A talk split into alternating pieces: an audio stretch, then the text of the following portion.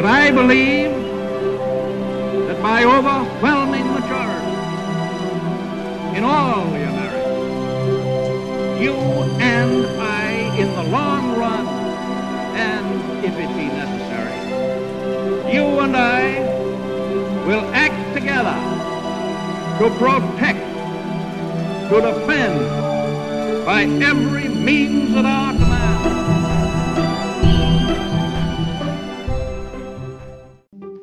Welcome to the History in Motion podcast, where we discuss leaders, their decisions, and how they shape the world we live in today.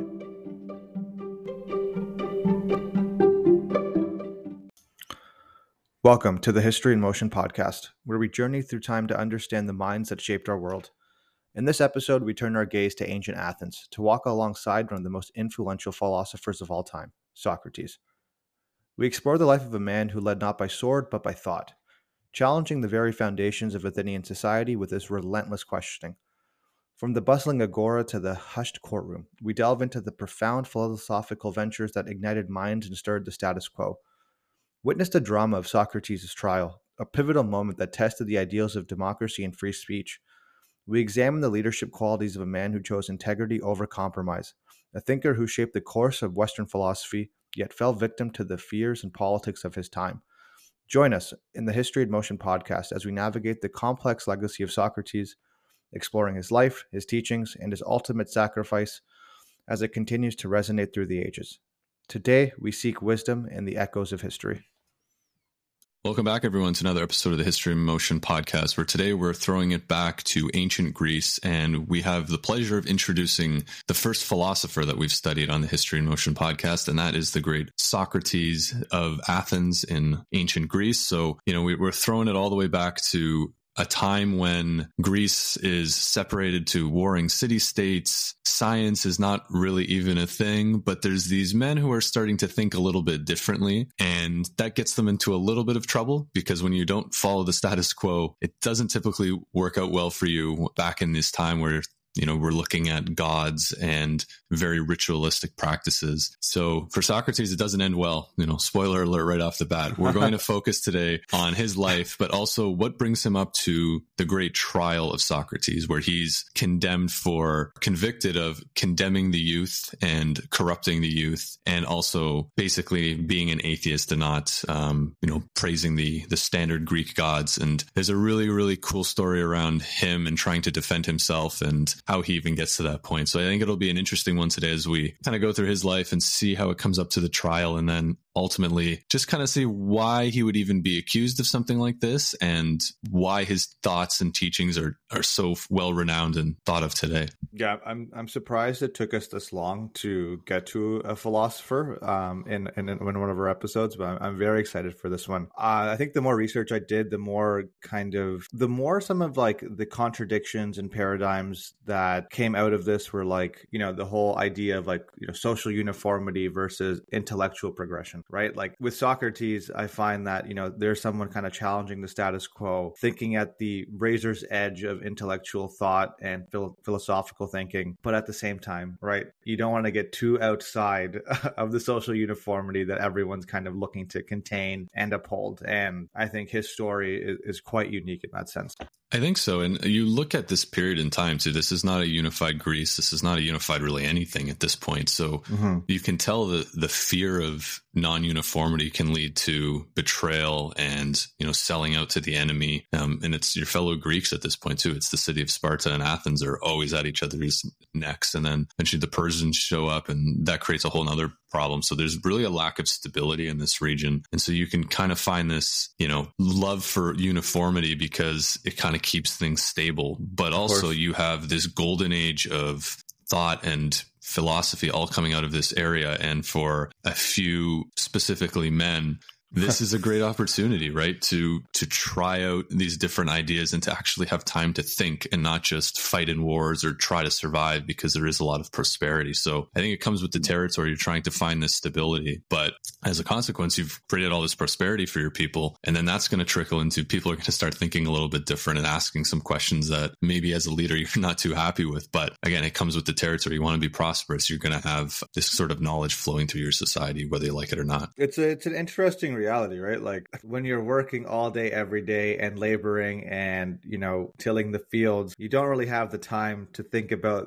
the big questions about, you know, why are we here? What are we doing? This, it, it is in, in many sense, philosophy is a bit of a luxury um, to be able to kind of sit back and think about these big, broad questions. And I think, you know, um, it really gets to the heart or at least like an underpinning of, of some of the resources and the growth of financial and you know just kind of the standard of living that's happening at this point in time where socrates is. For sure. It's like you can't be a hunter and come back and be like i don't have any food for the family because i went for a walk and started thinking about why the trees are green and the sky is blue and, and tried to figure all of that out. So yeah, he, you definitely have to be born into a society where a you're allowed to have these thoughts and it's not condemned immediately but also you need to, like you yeah. said, you have to be able to have everything that you need to survive and have, you know, spare time really, which is kind of interesting now that we talk about it. Like spare time is a much more modern concept than it is than right? it really yeah. was back yeah. then. Yeah, and I think this is one of the, the things that's so interesting about like philosophy in and of itself because it really is just an exercise in kind of pondering and doing the mental gymnastics to you know find some sort of rational answer for you know why the universe exists the way it does. You know why do we operate the way we do? And I think this is probably a, a great kind of pivot point to kind of introduce not just Socrates because you know like philosophically speaking this episode is more of like an intellectual history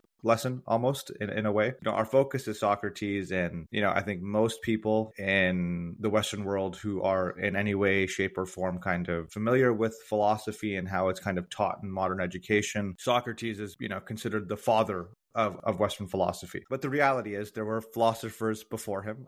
the pre-Socratics, as they're kind of lumped all together, they're known primarily for their attempts to kind of understand the universe and seek rational explanations for natural phenomenon. So essentially you see this kind of divergence or moving away from mythological interpretation. I think it's important, you know, something to keep in mind. Essentially, many of them were completely and totally wrong about their assumptions or rational understandings. And I think that's fine. You know, like most things in philosophy or, you know, scientific exploration, they laid a foundation or at least gave an initial attempt to provide an answer to questions that most people weren't concerned with and provided a starting point for other philosophers. And if we kind of look at pre Socratic thinking as a whole, I think some of the key characteristics that I came away with when I was uh, just doing my research, like there's kind of some couple of big buckets. So there's this idea of natural philosophy. So they focused heavily on understanding uh, the cosmos, natural phenomenon, you know, the underlying principles of the universe. They're kind of considered the first scientists in Western history for their efforts to explain the natural world in terms of, you know, natural laws rather than supernatural causes. And I think that's a very, very powerful and important shift to not just use this kind of God of the gaps analysis, which is if we don't understand it, you know, the gods are responsible for it. There's this real shift in trying to use our, you know, human faculties to make sense of the world around us. It's just that general human curiosity, right? I think is what you're saying, right? So Yeah.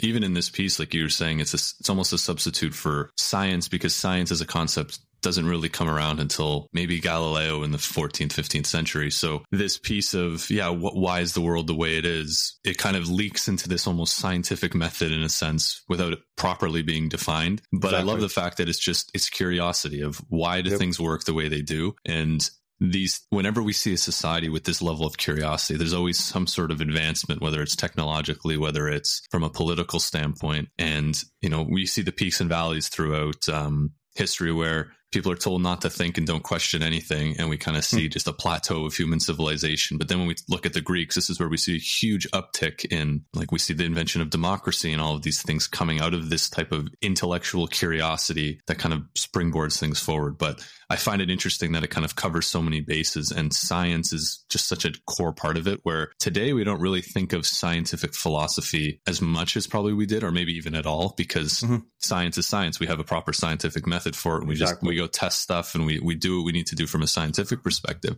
But for some of the things we don't know as much about like maybe some human behavior or how the brain works, it starts to leak back into philosophy a little bit. So I almost kind of see it as this substitute for things we can't explain or maybe could never explain, which I think is kind of interesting because it it kind of is that healthy balance between what can we explain, what can we test versus hey, what do we think the idea is? And, and that's when you get when you have the classic, you think of Socrates and all these old guys with big beards arguing about what the answer should be. And I think it's just a great picture of kind of what, what this time really encompasses. No, I think you nailed it, Paul. This was kind of my takeaway as well. You know, you know, we talked about natural philosophy quickly, but you also see this kind of obsession with uh, cosmology and metaphysics. So again, this interest in understanding not just the origins, but the structures of the universe. This whole idea of like, what are the fundamental substances of reality? What are we made out of? You know, now we know like atoms, neurons, protons, electrons. But you know, you can see some of these like early scientific thought, and I'm sure you know that word we're kind of placing, we're projecting backwards. But you know, you can definitely see elements of that. Um, there's also you know a bit of ethical and political philosophy. I think to a lesser extent, Socratic thought. You know, with Socrates, Plato, Aristotle, this definitely you know was something that springboarded into a much larger um, kind of school of thought but the pre-socratics were also kind of concerned with ethical political thought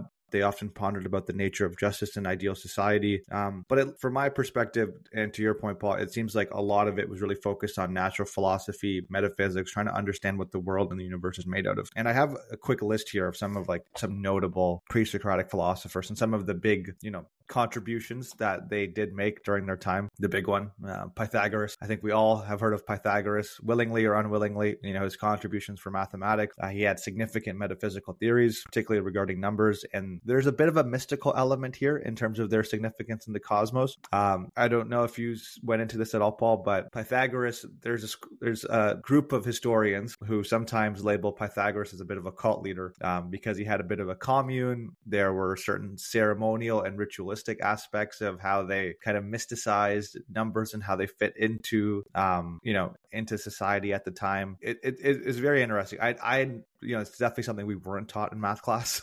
I assume when we talked about the Pythag- Pythagorean theorem. Yeah, there's always this element of that, right? Of you have this person who's just super smart and trying to push forward his ideology, it always gets culty in some capacity. I think we even see it with Socrates Natural. too, right? Yeah. It's yeah, yeah. It's just the way it's it's par for the course, I think. And again, it's that balance of yes, you need followers, but you don't need you know worshippers if that makes sense. So yeah i think it's a, a, common thread we'll kind of see as we go through. But yes i don't think that was lesson one when we were learning the pythagorean no, theorem of this cult leader created this really great method that we still use today. But um, I probably would have paid attention if they led with the true. cult later thing. But exactly. So again, I think it goes to the point that some some of the things that were discussed or used or like came up and were kind of documented and codified, even in this era, like in the in ancient times, is still relevant today and still used. And I think there's a couple of these kind of standouts that really struck a chord with me when I was doing um, some of this pre-Socratic research. So there's a guy named Democritus. So he's actually best known for his atomic theory of the universe. He proposed that everything was is composed of indivisible and indestructible atoms, which is pretty wild to me to think that, you know, this person without any other scientific evidence or proof or tools or equipment just through sheer like rational thinking and reasoning going on what his predecessors may have taught was able to kind of come up with this theory that is pretty close to what we know today. It's, it's pretty remarkable. It's unbelievable how like to get down to that level like you hear the conversations around oh the four elements you know earth wind fire, air, and that's how everything's made up. And, and that would make sense for someone back then as you kind of observing the natural world. But take it a step further and say, actually, all four of those things are made up of the same building blocks, just rearranged in different ways. Crazy. It's pretty brilliant. And yeah, I would love to have, you know, get inside his head and really understand how he came to that thought because was it more just like, yeah, that, that just makes sense and that's the way he's always thought? Or did he go in and go through some sort of really deep thought process to, to come to that? But mm-hmm either it's just a really lucky guess or absolute brilliance. I, I like to think it's brilliance because I think that just makes the story a little bit more interesting, but not a bad thing to come up with. No, it's it's it's incredible. Like it actually was amazing to hear that because I think when we think about like you know ancient history, ancient philosophy, because this is ancient, you know, we we we quickly kind of dismiss it because we don't think they're able to come to the conclusions or rationales that we do. But you know, like I I think it just goes to the the depth and breadth that that some of these thinkers were able to kind of accomplish and the conclusions they were able to make that are so close to a fundamental truth that they would probably ne- they would never know was actually accurate enough, which is kind of sad in a way. But I think the point that I'm trying to make is that philosophy did not start with Socrates. You know, there were many influential thinkers before him, and they kind of set the stage for the de- for the broader development of of Western philosophy that would really kind of you know expand and leapfrog with Socrates and his followers and kind of what came post Socratic thinking. Because I think these inquiries into you know the nature of reality, the focus on rational explanations, exploring ethical and political themes, they essentially provided that springboard for Socrates, Plato, Aristotle, and then you know subsequent philosophical philosophical traditions. So I think again the big takeaway here is that they were accurate about some stuff. Much of it was wrong, uh, but it's uh, it it does represent a massive shift from mythological thinking to rational explanations of the world, which really you know to your point that you just made, Paul, is the beginning of kind of this scientific thought in Western culture. Yeah, I think you you hit the nail on the head too. Just saying this is not where it starts. I think as we described,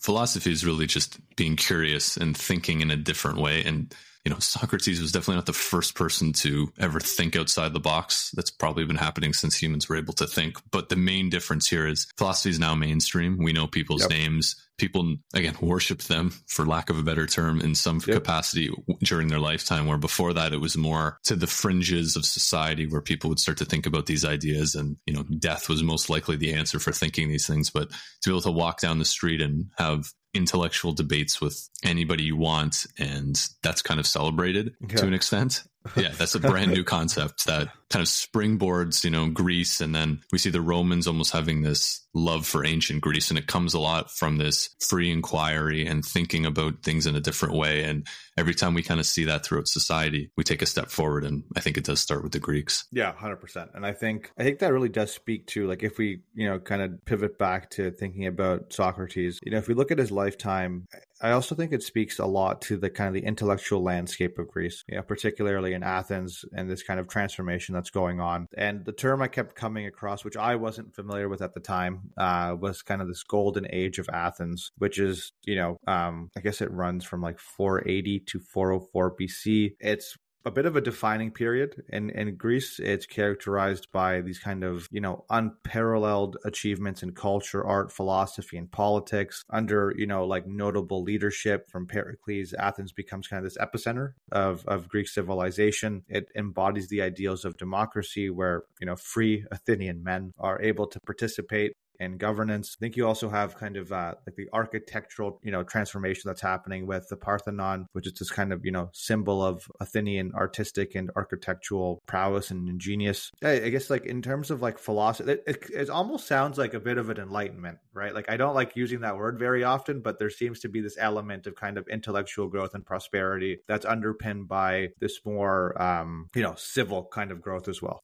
Yeah, this it really is a type of enlightenment. I think that is the right term for it. I know the enlightenment is its own thing, but it is mm-hmm. in a mm-hmm. sense this ex- open expression and and really advancement of human society. And the crazy thing is, is there's not that many people really living in Athens at this time. So from what I was looking at, there's around 250,000 people in Athens, but only about 35,000 of them are men of you know civic who have civic rights, so not slaves, native born Athenians. Um, so there's only really about 35,000 men who are really able to drive this this change, which is is not a lot of people. So I think, you know, as we start to look at Athenian society, you see this this tradition start to come into place too where, you know, the value of education is very very high. Um, the ability to converse with your fellow man is very, very important. But there's also a strong military tradition as well. So you kind of have the three things that you need for a society to function in this time. Like if you don't have a strong military tradition, you're going to get eaten up by your neighbors very, very quickly. But if you don't have the free inquiry, you just kind of become a, a warring state that's just raiding and, and, not really trying to do anything, I guess, of, of value. Just, you know, hey, we're good at war. So that's what we're going to do. And you kind of see the Athenians have the ability to do all three of those things um, and kind of keep the Spartans at bay for the most part um, through their strong naval activities. And the other thing I thought was interesting was, you know, why is why is this time period? A, do we know so much about it? But also, what gives it the ability to grow as quickly as it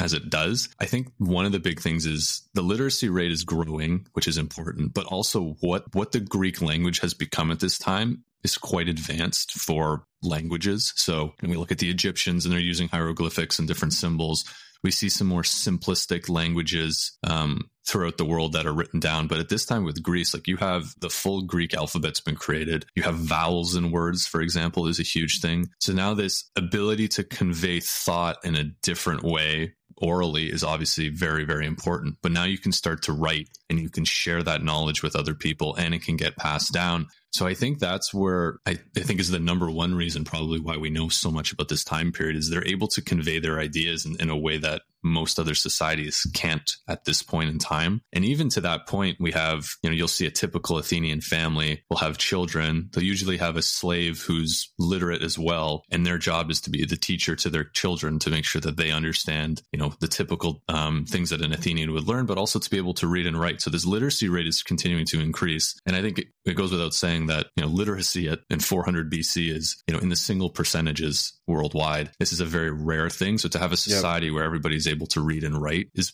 probably one of those main reasons why we're able to springboard forward and have some of these ideas that you don't really see anywhere else in the world. I think, yeah, I think there's so much there, Paul. Like, you know, I think there's things that stand out to me. And I think it kind of goes back to the initial point that we kind of kicked off the episode with is that there's got to be a lot going on and a lot going on well for a group of, or like, you know, for your massive population to be able to dedicate time to these kind of new oral and written traditions that are happening around you. Um, and I think Socrates kind of personifies that to a certain degree, right? Um, he is very much, you know, able to develop his Socratic method, his his way of and style of thinking, because he is able to do so in an environment that's kind of conducive to it. And if you look at just, you know, the three things that stand out to me about Socrates is that obviously philosophical inquiry, you know, that's why we're talking about him. He kind of personified this spirit of intellectual exploration that kind of cuts across Athenian society.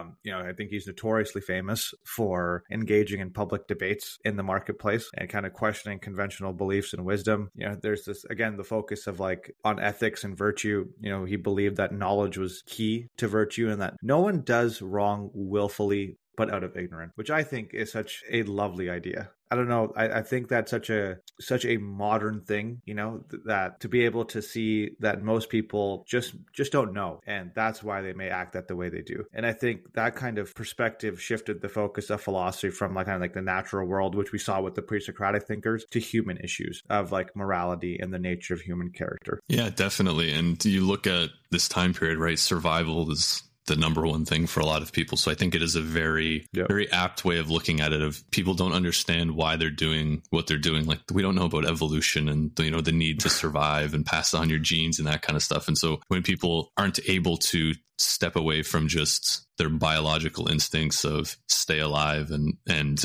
pass on your genes. Like it's it's essentially a level of ignorance where you're just going to be acting on those things all the time. So i think for for sorry for socrates to be able to take a step back and say you know okay this person's murdering somebody or stealing their food they're not doing it because they're necessarily a bad person. They're just doing it because they don't understand why they're doing it. And again it's now we're getting into like he's using this idea of just observation to explain very fundamental psychological yeah. and biological processes, yep. which I think is what makes all of this so beautiful is these are just ideas that now we need to go not essentially prove, but work onto a different level and expand them out. And then eventually 2000 years later, Charles Darwin's able to figure out, you know, exactly. the exact root cause of what Socrates yeah. was saying, which I think is just kind of crazy that everything just starts with an idea and eventually we get to a, you know, a scientific theory based around just a simple idea. Yeah. We get as close as we can to actually being able to empirically point to and prove something with like a definitive answer right and i think that that's some of the most powerful stuff about like philosophy in this era that kind of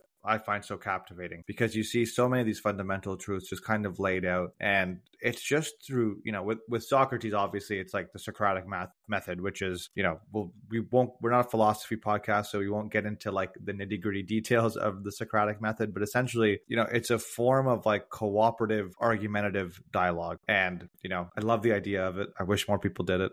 But essentially, it stimulates kind of critical thinking to draw out ideas and underlying presuppositions. So essentially, you're just going to ask a series of questions to challenge assumptions and reveal the extent of one's knowledge to whether someone can actually definitively know something. It's a question answer format. It inquires critical thinking. And really, you know, if done well, it will reveal the contradictions of the person you are, you know, having this argumentative dialogue. I'm very clearly seeing the pros and cons to this from, you know, an engineering perspective, for example, something that engineers do is we do something called first principles. Break everything exactly. down, yeah. ask the questions, and get to the true root cause so you can solve it. And that works lovely when you're trying to solve a mechanical problem or an electrical problem. The other side is you know, don't talk religion and politics at the dinner table and that kind of thing. Yep. Yeah. And you just keep. Yep. you're trying to break someone down to open up, to expose their lack of understanding over an idea. Nobody wants that to happen to them. Nobody wants to, to be exposed as not really fully understanding something. They want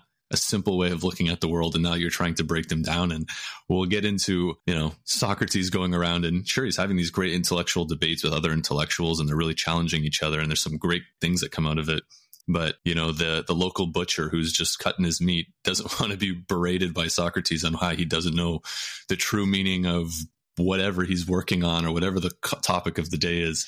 And so you can start to see this this kind of piece where people are like oh no here comes socrates again. He's gonna he's gonna start talking versus some people are like oh great here's socrates. We're gonna have a great conversation and, and learn a ton. So there's definitely a balancing act with him. But uh, yeah, I think it's it's that weird kind of when you really break it down of you know know your time, know your place, know your audience, and it can work really well. But it can also lead to some really upset people. I think in a perfect world where people have like intellectual humility and are willing to own their shortcomings, it's great. But people get very defensive, and I, so I found an example. I wanted to provide an example to our listeners uh, to kind of make it a little bit more real. So this is actually a dialogue from Plato. Um, so Plato Plato was uh, Socrates' most famous student. So this is written uh, posthumously. So in this dialogue, which is essentially this kind of discussion style narrative that's very popular among philosophers, um, Plato writes about Socrates who encounters uh, Euthyphro, a religious expert outside the court, and engages him in a discussion about the nature of piety. Okay, a word that's not used very often, and I think even in the era of Soc- uh, of Socrates, a word that is increasingly difficult to pin down. And this is the point that the conversation goes. So Socrates is about to be tried for impiety, and Euthyphro claims to understand what piety is, and he is prosecuting his uh, own father for a murder and a decision he believes is pious. So Socrates asks him to define piety. He responds that piety is what he is doing, prosecuting wrongdoers, which includes his father. So you can see he's kind of using his own definition here. It's very loose. So further inquiry, Socrates finds this definition as he would, very unsatisfactory and asks him to provide a more general definition, not just an example. Uh, he says that piety is what is dear to the gods. So, through a series of questions, Socrates leads him to realize that since the gods often quarrel among themselves, that what is dear to one god may not be dear to another, and that therefore his definition could lead to many contradictions. Essentially, he begins to attempt to refine his definition, but Socrates' persistent questioning exposes further problems and inconsistencies, and the dialogue ultimately ends without a clear definition of piety, but with a deeper understanding of the complexity of the concept. So again, it's just again to I think to your point, Paul, it's like what are first principles? Can we get to a foundational level of agreement and, and, and rationality that we can use to build upon. I like that story too, because it, it shows why, like why democracy flourishes so much in Athens because of this type of ability to just break down ideas and ask the right types of questions. So you can have these types of debates and in this case, it's a very important legal matter. Like someone's life is on the line here. Someone potentially is on trial for their life. And the reasoning that comes in is essentially a weak argument, according to Socrates. And he's able to, you know, sure, they don't get to an answer, but now it's getting the people thinking of, okay, is this, is this how we should be conducting our legal system based on definitions of piety that, yeah. you know, don't really, you know, we look at today and go, okay, that doesn't make any sense at all. And then I also kind of like the piece on how the gods are always fighting. And I think that's just a very interesting part of ancient Greece is, you know, it's very different than maybe the people who've grown up in like a Western Christian culture where you have one God who's all good, knows everything, and can do no wrong. Where the Greeks, they look at their gods and go, oh, yeah, they're very human. They make a lot yes. of mistakes. Yeah. They're very yeah, jealous. Yeah. They don't like each other a lot of the time. So in Socrates, I think it's a really great argument to make when he's saying, yeah, the gods fight all the time. Why can't we, we argue sometimes and, and try to figure things out in different ways? So yeah, I, I like that that part as well because I think it just kind of sums up this time period in a little bit, maybe quite quite well, just on the basis of what the religious elements are, because obviously they're very very important. But then also that you're able to even have that type of conversation. But then also that someone's able to just accuse somebody of something and then point to piety and say, yeah, that's the reason, and let's have a yeah. debate for this person's life, which is you know maybe a, a, bit of a flaw in their in their justice system at this time. Well, and I think some of it even holds true today, right? Like think about as you were speaking, I'm thinking about the word or concept of justice. Like I'm sure there's a Webster's definition of justice, but as a concept, you ask 10 people to define justice, you're going to get you know 10 maybe somewhat different ideas of what that actually looks like in a meaningful way and i think you know at its core much of what we talk about in democracy these are very complex concepts that you know we we use these words you know regularly but to actually be able to fully understand the breadth and depth and complexity of such concepts is where you know i think like the socratic method is so interesting because it really it does i think it thrives when people can you know recognize one's own ignorance as i think socrates really pushed for. It really emphasizes the pursuit of truth the uh, you know regardless of all else and and, and it's still this kind of very fundamentally used tool in like education, right? To foster like critical thinking and dialogue, to be able to question and analyze and be able to go get to a, a basic understanding of something like this. Definitely. And I think this might be a good point to pivot into, you know, Athenian democracy a little bit, just as you kind of mm-hmm. introduced Perfect. it there and, and why, you know, I think it's a great segue into why the Socratic method is so important at this time. And it, and it really kind of is byproduct, but also a source of this Athenian um, democratic process. So again, democracy is being invented for the first time here. This is a world where kings and lords and emperors, or whatever you want to call it, noble birth is the most important thing. What's running through your blood is the most important thing. But the Athenians see it a bit differently. They don't um, conform to that kind of world. They have an assembly, which was an uh, basically a central institution of their democracy. All citizens. So when we say citizens, men who are born in Athens, who are not slaves, and who have done some sort of military service have the ability to be part of the Athenian democratic process. So all citizens had the right to attend meetings, which were held about 40 times a year on um, a specific hill that was in Athens. The assembly just they decided on laws, decrees, policies, really everything you would see from a modern democracy. They also had the judicial part of of um, Athens as well. So, you know, how are we going to conduct trials? Um, how are we going to elect officials as well? And then also, are we going to declare war? Are we not going to declare war? So, really think of US Congress, British or Canadian House of Commons. Like it's just this assembly of people who are starting to come together to make decisions on things. The council was um, another part of, of, the democratic process, and it was chosen by essentially drawing straws or drawing drawing something as, as a random process, similar to how we saw it in Florence um, when we talked about Lorenzo de Medici and Machiavelli. Um, and they essentially prepared the agenda for the assembly. So their members served for for one year and were responsible for the day-to-day administration of the city state. You know, they'd manage things like finances, uh, infrastructure, all the state activities that needed to happen. And some people are actually paid for their services, which I thought was kind of interesting. We typically see when we talk about early democracies, it's a more of a volunteer sort of thing where it's just something that you want to be involved in because it's, kind of your, your civic duty. But one of the things the Athenians realized is if you're a very poor citizen, you don't have time to be going to these assemblies or working on administrative processes. So they actually provided some pay to these people. So you could be the lowest of the low in Athens, but you had the ability to serve as in the assembly or serve in this council. So you could take part in the democratic process because it was your right as an Athenian citizen with a few caveats. But, you know, it wasn't just for the rich and um, powerful. It was really for everybody, at least so the idea goes. Yeah. I think that's, that's so interesting, right? Like, well, one, the comparison between like Venice or, or sorry, Florence and, you know, what we're talking about today, I like, it's always those kind of silver linings that cut across, you know, centuries and centuries and centuries is always so, so cool to see how things are implemented. But to see the formation of democracy and what it would lead to today, right? Like it is, it's one of those things that just kind of boggles the mind. And it disappears, right, for so long until the yeah. Renaissance, really, and then it comes yeah. back, and then it kind of dips away, and then it comes comes back. But our man of the hour, Socrates, did not like any of this. He really disliked democracy. And you'd be thinking for someone who loves this free inquiry and loves to be able to have these open debates, you would think he'd want some sort of democracy. He'd want everybody to be able to stand up plead their case and make the best decision. But he had this belief that voting was a skill. It wasn't something that you could just give to anybody. You needed to be taught how to think and how to process uh, certain types of um, questions, and then you should have the ability to vote. So he wanted to heavily restrict who was in- allowed to make those types of decisions. And for him, it was essentially a mob rules sort of thing that he was worried about. Of people don't know enough about a concept, everyone gets riled up, everyone votes for something, but they're actually not trained in the right way to think through these problems deeply, like he is, or any of the people that he teaches. And so he's kind of like, well, that's just a way for mob rule to take over. We're not actually going to get anything done. And so he has this kind of analogy where he's asked, he's in a debate with someone about democracy, and he says, okay, you'd want to travel on a ship. And he says, who would you like to captain that ship? And the person responds, well, I would want the most qualified, most experienced um, sailor, captain of a ship that you can find. And he goes, Great. So why do you say that any old person can run a country? Why can't we just vote somebody in? He goes, You need to pick the best person who's um, trained in the best way possible to be able to run a country.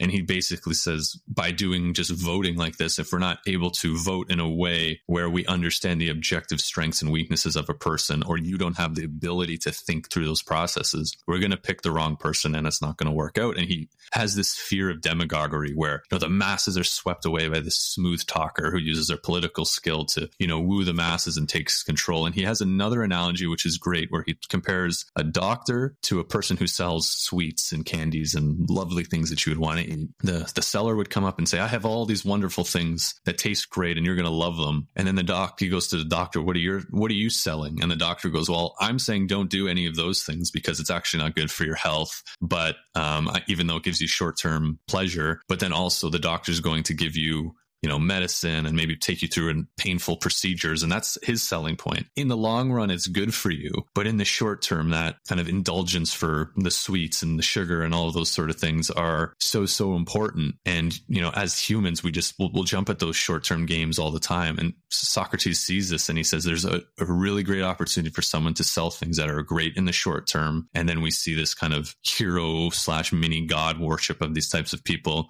And then we essentially have, you know, king king, for lack of a better term, who's, you know, only in power because of their ability to, to talk and be politically savvy, but not actually on their objective skills. So he sees it as, you know, hey, democracy doesn't work for that purpose which I don't think is maybe the, the most wrong thing to look at it. It's obviously a balancing act, but I think it's a it's a very very good understanding of where democracy can go wrong if we look at democracy across the world today. There's a lot of yeah, there's some smooth talkers out there who knows how to get their way into power. It's not always the smartest person who understands what they need to do to make their country great. So I think it's a great kind of overview of democracy then, but also very very good description of where it is today. What an incredibly accurate analysis of the potential shortcomings of democracy. There's there's a quote I don't remember where I heard it, but it kind of stuck with me. It's about democracy. It's from a movie. Um, someone says democracy could be two wolves and a sheep voting on who to eat for dinner. I love that. Right. And I think like while you were speaking, Paul, you know, I, I think for our listeners, it's probably very hard to not see some of those shortcomings in the modern era. Some of the things that he was fearful of, that short sightedness, you know, we think in four year cycles here in in the Great White North, and you know, like it makes sense. It totally checks out. I'm not saying it's a totally flawed system, but I'm I, I can see his analysis and the skills that he's kind of talking about of being a like a fully educated citizen to be able to make a vote that's meaningful for long term progress. I think it's it's great analysis. I yeah. Yeah. He's he is able to really break these things down. And I think he has a very good understanding of how human beings are able to process complex ideas. Yep. And he understands, I think rightfully, most of us, including the two of us, don't really know how to break down most concepts especially when it's military or deep political issues. And again, that's why you don't talk pol- politics at the dinner table because everybody's going to have such convictions about things. And to be able to break it, to break down every single idea and really understand it that's your full-time job really. And that's probably why you you have full-time politicians because we think well we hope that's their, their job right? So Yeah, it's it's a, just a great overview, and I think it's one of those things where you can see very very clearly why it disappears so fast because you can have someone elected and then just take over and kind of make themselves an emperor or a king exactly. because of this kind of demagoguery that we see, and we see it all over the world until really almost the modern era where democracies are actually you know quite stable. So yeah, he's able to point those things out, and I think he's right, and it really just takes some time for you know things to be stable and you know the enlightenment to come forward and all of these sort of things, and then also people to be able to see how kings and queens and ruling based on bloodline has some disastrous consequences for a lot of people. It kind of swings things back in, into this direction, and thankfully, I think for all of us, democracy has stuck around. And um, you know, Socrates maybe didn't have his his choice of things, but that's just sure. the way the, the, world works. Yeah, it's interesting when I was thinking through this uh, the last couple of days. There seems to be this kind of like kind of paradox that exists with Socrates and um, you know um, Greece at this point in time, especially with his analysis, right? Like you have a society that is increasingly democratic, that's open about discussion intellectual thought. It, it's burgeoning, it's flourishing. But here comes this guy who is you know like really on the fringes of of his his his discourse. He's you know really pushing it with how you know analytical and critically is of, of some of these potential systems and institutions and some of the weak points that many people may be aware of but don't necessarily want to say out loud. And here he is, you know, in the ultimate search of truth, is willing to not only say them out loud, but continually say them to be able to kind of raise awareness about it. Because in his mind, you know, this seems like the the virtuous thing to do. Yeah, it comes down to that. You know, again, what is his moral obligation to do these things? I guess the virtuous thing, as you were saying. Yep. And you know it's going to get him into some trouble though. That's the that's the the downside of all of this is you know especially in a time where you know free expression is not uh, you know written right into into a constitution. Um, yeah, you know it gets him into some trouble. But I think real quick we haven't really jumped into his life at all. I think we should do that real quick.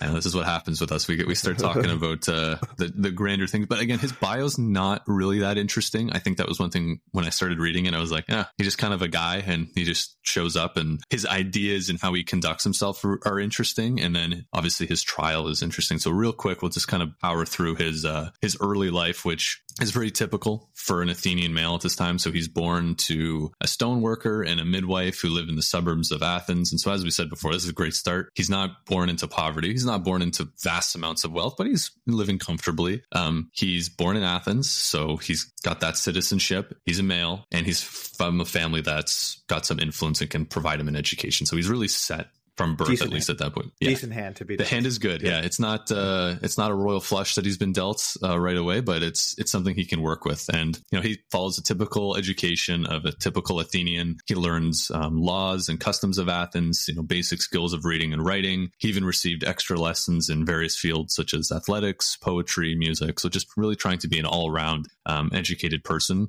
And we just kind of the next kind of things we learn about Socrates is it's just kind of yeah, he was married twice. He had three kids kids. He did some military service in one of the wars with Sparta. And we just don't really know about a lot about his life. But what we do know comes from people writing about him. It's all second sources. Like he never wrote a an autobiography or anything or wrote anything down at all.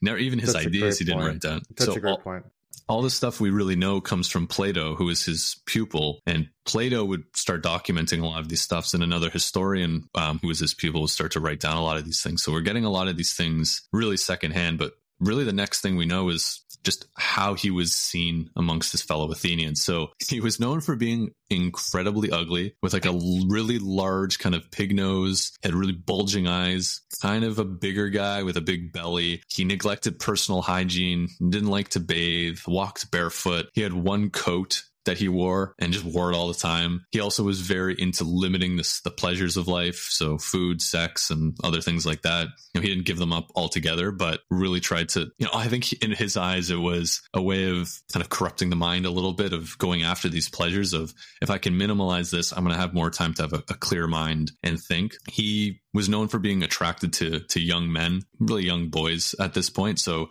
before everyone goes, "Oh my God, that's awful," which modern in the modern day absolutely is. Um, that was a very common and accepted practice um, in Greece, where you know men would would be with men and women, especially um, older men with younger with younger men um, or younger boys in some situations, um, which is kind of a weird, commonly accepted practice in Greece, and even in, when we move into like the Roman period as well. Um, but Plato's describes that he was, you know, he had a passion for young men, but he resisted because he was interested in educating their souls. That, that's what he was truly interested in. So I'm sure Plato's doing Socrates a few favors there and kind of little PR bust. Yeah, there, yeah. exactly. You know, he, he didn't have a PR department, but he had a pupil who was who thought very fondly of him. And like we talked about, he was known for walking the market, challenging a variety of people on many different things in lengthy debates, which obviously didn't really work out well for him in a variety of ways. You know, like we said, people would just feel foolish and he would actually like try to embarrass people as he was speaking to them. So, you know, nobody wants to be embarrassed, let alone in public around your peers or, you know, while you're running your business, you're chopping up some meat or you're trying to sell whatever, or you're working as a blacksmith and Socrates is coming in and telling you you don't really know the true meaning of of your craft or something like that around people like it's it's interesting but look, I just want to make my swords. I just want to make my shoes. I just want to make whatever I'm making and get on with yeah. my day. And there's a lot of people who are like that. So he definitely was on the uh, the negative side of a lot of people, and um, obviously gets him in trouble um, at near the end of, at the end of his life. It's so funny because like so much of what you're saying is still so relevant today, right? It's like I just want to go do my work and I want to come home and I don't want to think about these things. And there's always that one guy who's like, no, no, let's take this deeper. Yeah. And Socrates, everyone knows a Socrates. They do, yeah. It's the guy who's like, yeah, did you see what, you know, Trudeau or Biden or somebody said last night? And you're like, no, and I don't care. I just want yeah, to do my day and get moving. And I don't you know, care about it. Yeah. yeah. Or, hey, have we really thought about truly what's the meaning of behind what we're doing? It's like, yeah, maybe I can think about that one day, but today is, you know, I want to get to five o'clock. I want to get home. I want to, I want to pour a glass of wine and enjoy my exactly. shows. Like it's, yeah. it's the simplicity of life that I think Socrates doesn't really get mainly because he probably does live quite a comfortable life. And, you know, you're in Greece, like you're in paradise really at this point. So, yeah, um, you know, he probably doesn't see some of the, some of those hardships, but, it does catch up with him. So um, in 30 in 399 BC, Socrates was formally accused of corrupting the minds of the youth of Athens and worshiping false gods and failing to worship the gods of Athens. So one of the big flaws I see in kind of Athenian democracy and their legal system was any person can charge anybody of anything. So think about, you know, you, you just don't like somebody or you had a bad day. You can come up with trumped up charges and just say, hey, this person did this. And they're like, all right, well, we have to take this somewhat seriously. You know, not like in our society where the police have to go through a process, you have to get a judge involved. There's a public prosecutor who has to have enough evidence to actually go and convict somebody or charge them with a crime. So there's a lot of vendettas that are happening here where someone doesn't like somebody for whatever reason, they throw them up against charges and then they try to rile everybody up to be able to vote in the in the negative for somebody. And and really this is where I think Socrates could see the dangers of their democratic system where not only can you get somebody riled up to pick a leader, but you can get people riled up around this type of um, legal system where, you know, maybe you need a scapegoat for something. Maybe you need a head exactly. to roll because other things are going on. And it just kind of, you know, it's the scapegoat process, right? Of we can put all our problems on one person and pretend it's over without actually yeah. solving the problem. And for, for Socrates, it's a really tricky time because the Athenian Spartan relationship is really not at a great point. And I think shortly after his death, the Spartans actually um, invade Athens. So there's this part of, yeah, things aren't good there's some questioning about what's going on. And when the accusations are brought forward by a poet of all people named uh, he brings these accusations against Socrates and, and then he's up for trial. So it, it is a bit odd. It's not coming from, you know, the council got together and really deliberated and thought about this. It's, you know, he was brought forward. Obviously, the council has to, to take those those allegations in and decide what to do but it wasn't like it was drawn from a internal legal process that's trying to you know prosecute criminals and things like that. This was brought by just a regular public citizen. No, it's an interesting kind of system to be for anyone to be able to charge or p- place charges against anyone at any time. You know what a slippery slope. And the administrative and like operational cost of that i imagine would be like immense from just a bureaucracy perspective because you got you would have to be able to like how would you manage that? If anyone is like i could then sue you at any time paul for anything and you could then sue me and you know everyone would be suing each other. That seems like yeah you know what? Maybe maybe socrates and his you know his criticisms were kind of onto something at this point. Yeah i think it's one of those things where there's people go all right you're being ridiculous. You've you've sued this guy 10 times and you lost nine times. Go away But for people who are like, yeah, I'm really sick of Socrates. He's he's being a bit of a jerk, and I don't really, I'm really don't want to have to ever speak with him again. Oh, he's some old man, and maybe he doesn't really, he's not contributing as much to society anymore. What do I care if someone throws some charges against him and people maybe exactly. have a more indifferent yeah. view. So he he's eventually put up on trial and he has the ability to defend himself. So against the allegations of corrupting the the youth, Socrates answers that he has never corrupted anyone intentionally, since corrupting someone would carry the risk of being corrupted back in return, and therefore would be a like a how does he describe this here? A just like it wouldn't be something that anybody would want to do because being corrupted is undesirable. So why would you mm-hmm. do it? So he again, yeah. it's a very philosophical answer to something. It's like I would never do that because then it would come back to me, and that's a silly thing. But it's not providing evidence in the way we would see a legal system today, saying well, I didn't do this and here's the proof to show it. It was more of you wouldn't be able to go up into court today and say, well, m- well, my thoughts on this are I would never do it because I don't want it to happen to me. Um, doesn't really work like that, but you know, I think for the time, it's definitely a noble effort. And then on the second charge, um, Socrates asks for clarification. What do you mean I'm, you know, against the gods? And Meletus responds by repeating the accusation that Socrates is an atheist. Socrates notes that the contradiction between atheism and worshiping false gods. He claims that he is God's gift to the Athenians since his activities ultimately benefit the Athenians. Thus, in condemning him to death, Athens itself will be the greatest loser. After that, he says, even though no human can reach wisdom, seeking it can be the best thing someone can do, implying money and prestige are not as precious as commonly thought. So you can't kill me. I love the gods because I'm their gift to you as people, which again, just I think sums up Socrates in such a perfect way of he is incredibly cocky about himself. Yeah, yeah, yeah, and like, look, you're on trial for your life here. You may want to come up with something a little bit better, but I think for him, he's he's an older man. He he sees the end coming soon, anyways. He's going down swinging, and and he's not going to stop. So after this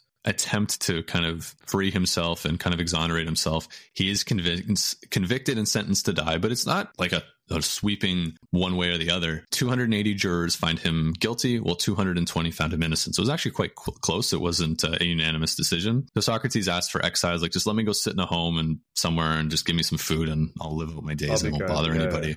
Yeah. But this was denied, and he was killed by being forced to drink hemlock, which is a, a poisonous liquid, and was um, dead at the age of 71 in 3099 BC. So a really kind of sad ending to his life, but also something I think we can see where, you know, I keep reading here. He says, I'm God's gift to the Athenians. it's, it's, you know, again, you know, you would love to have seen him live out to his life and have, you know, a nice kind of normal ending. But again, we wouldn't be talking about him today if he didn't stir the pot a little bit, if he was just a regular guy guy that was asking some questions. Um, I think socially, like, definitely didn't have the skills that you need to a survive, but I think it's it's the inevitable end for someone who's so transformative to the world that he lives in. You're not going to be able to get away with this without so some scrapes and some bruises along the way and ultimately being sentenced to die at the age of 71 the fact that he even made it to 71 i still think is, is a testament right? that's incredible right? that's yeah. incredible that's incredible yeah, yeah. for someone who doesn't bathe or have any personal hygiene too you think he'd be sick all the time and stuff but maybe you know they were built differently back then i'm yeah. sure someone will say no what a what a remarkable end right and i think not to pick on philosophers but i think if you're into philosophy you, you know you, you definitely have some unique qualities about you i've never met someone who spends time thinking about philosophy who you know doesn't like having these very in-depth and grand discussions. And you know they're often willing to kind of push the envelope on on certain things that you know most people who aren't into philosophy probably one don't consider two don't have the time for three are just not interested in uh, in actually discussing but i think you know as we kind of get to the hour mark paul you know the one thing that really stuck sticks out to me about socrates and his trial and his life he almost becomes like you know it doesn't almost i think he he does become a martyr in a way right for, for sure. students yeah. and the philosophical thought in school that he kind of creates for you know plato and aristotle you know i really see him as this kind of person who you know leads by example through his intellect, through his moral courage, obviously his influence on others. You know, it's hard not to be influenced by him because it seems like you know his his pragmatic and rational thinking is is is, is almost magnetic in in a certain way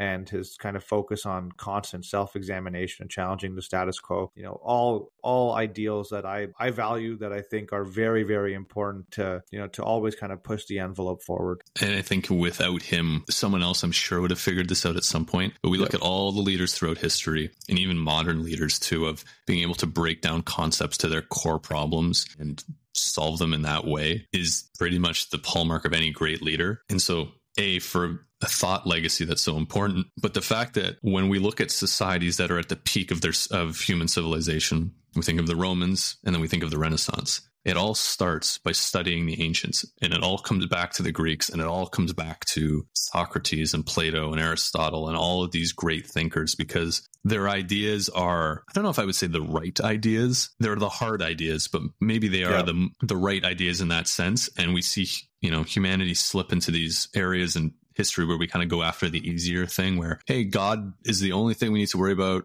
don't question anything it's very safe it's very easy on the mind but it really doesn't progress anything and that's why we have something like the dark ages but when we come back and we think to that purely Socratic way of thinking, maybe not so much his social elements, but his Socratic level of thinking, we're able to proceed as a society and we're able to progress. And I, again, I, I, come back to, you know, is it a right, is it the right way to think? I think is it, I don't think I can say that. I don't think anybody can, but I think the outcome of it is so strong that I think you can maybe make an argument that yes, this is the best way to think, but it's very, very hard to do so. And you probably don't have the time to do so. So that's why many, many people struggle with it, including the two of us. So yeah, I think it's, it's a very, very fascinating end to his life and fascinating legacy that, you know, I don't know if there's anybody who's had more of an impact throughout history than that we've talked about than Socrates. I, just as I'm speaking here, it's you know what part of society has he not touched in some way with his teaching? I don't think any any part has gone untouched. So yeah, big big props I guess to Socrates on on being able to do what he did and, and be able to have this legacy that continued to be worked on and grow and ideas that were built upon to get us to where we are today. And to think you know the world that we are able to live in today is really kind of comes back to a lot of those thoughts and you know evolved over 2000 plus years. Yeah, I think when people kind of give him credit for being the, the father of, of, of Western philosophy, I think it's a very apt title. I,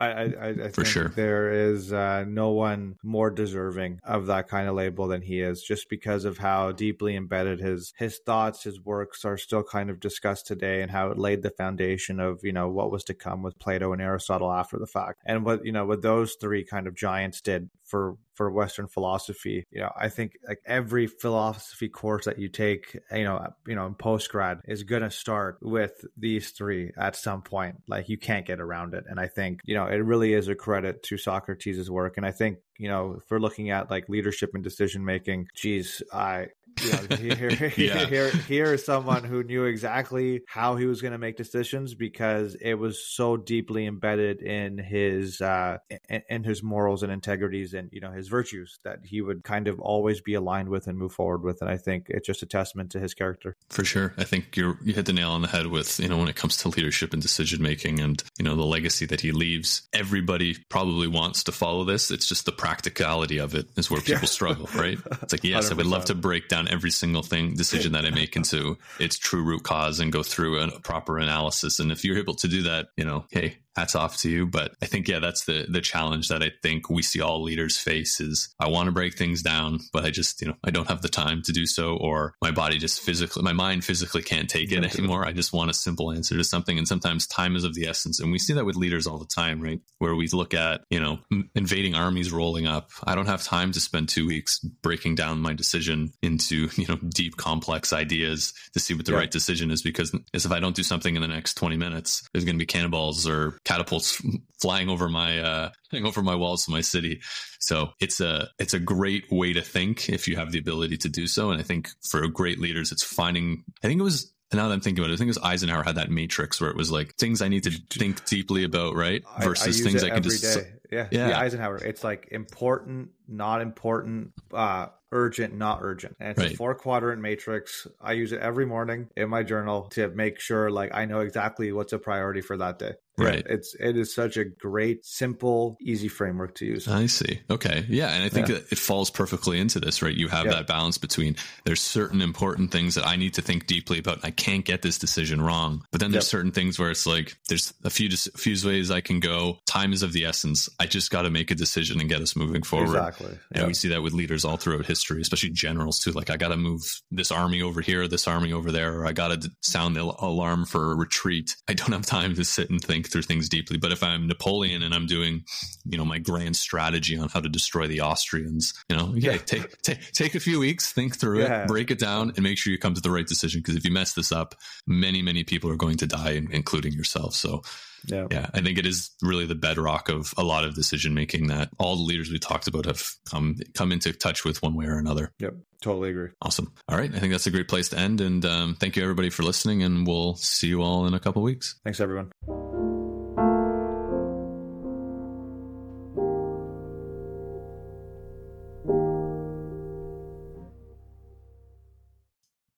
Thank you for listening to today's episode of the History in Motion podcast. If you enjoyed our journey through time, please subscribe, rate us, and share the podcast with friends. Your support helps keep history alive. Until next time.